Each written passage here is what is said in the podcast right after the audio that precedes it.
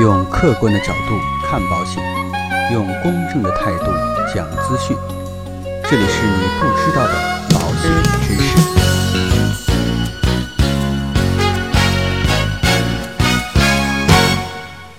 好，各位朋友，今天呢，来跟大家讲一个如何用保险去解决私生子生活的问题。那提起私生子啊，大家都会比较熟悉。那一般说起这个话题啊，肯定很多人在说啊，有的私生子啊，就是什么生活不检点呐，有了婚外情呐，婚姻生活不好啊，等等这样的相关的信息。那今天呢，啊，我就跟大家一起来分享一个比较重要的话题，就是如何运用保险来解决私生子生活的问题。当然啊，呃，至于什么道德不道德呀，我们在这里不做阐述，我们只是来分享解决事情的一些具体的方法。我们首先来看一个案例啊，那老王呢是一家私营企业主，近些年来生意做得还是不错，积累了不少财富，有一儿一女，家庭啊也还算比较幸福。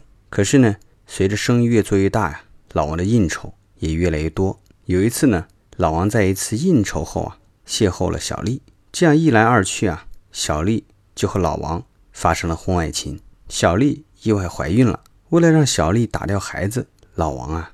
愿意用钱来补偿小丽，可是小丽就是不听劝，硬是把孩子给生了下来。那这样一来啊，就麻烦了。老王啊，就要解决孩子抚养的问题。那么，针对老王的烦恼，怎么用保险来解决这样一个问题呢？首先啊，老王可以拿出一笔钱来为孩子购买一份年金类的保险。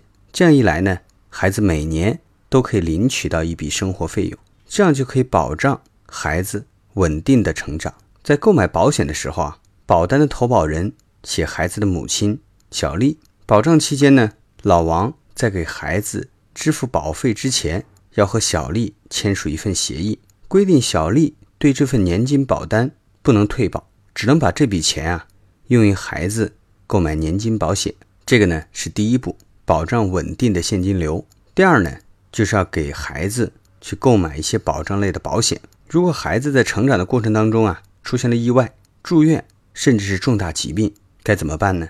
这个是需要去解决的。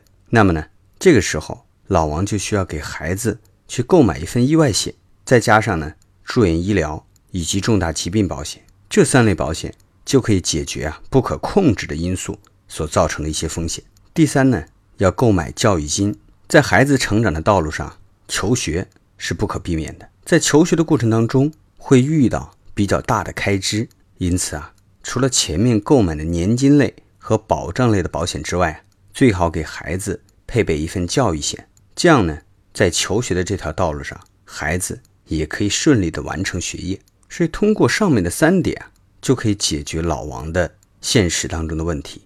当然啊，除了保险，也可以借助保险信托的方式来进行安排。以上呢，就是跟大家分享。关于私生子的三点问题，那今天的节目呢，到这里结束了，请您不要忘记点击订阅按钮来订阅我们的节目，让我们下期再见。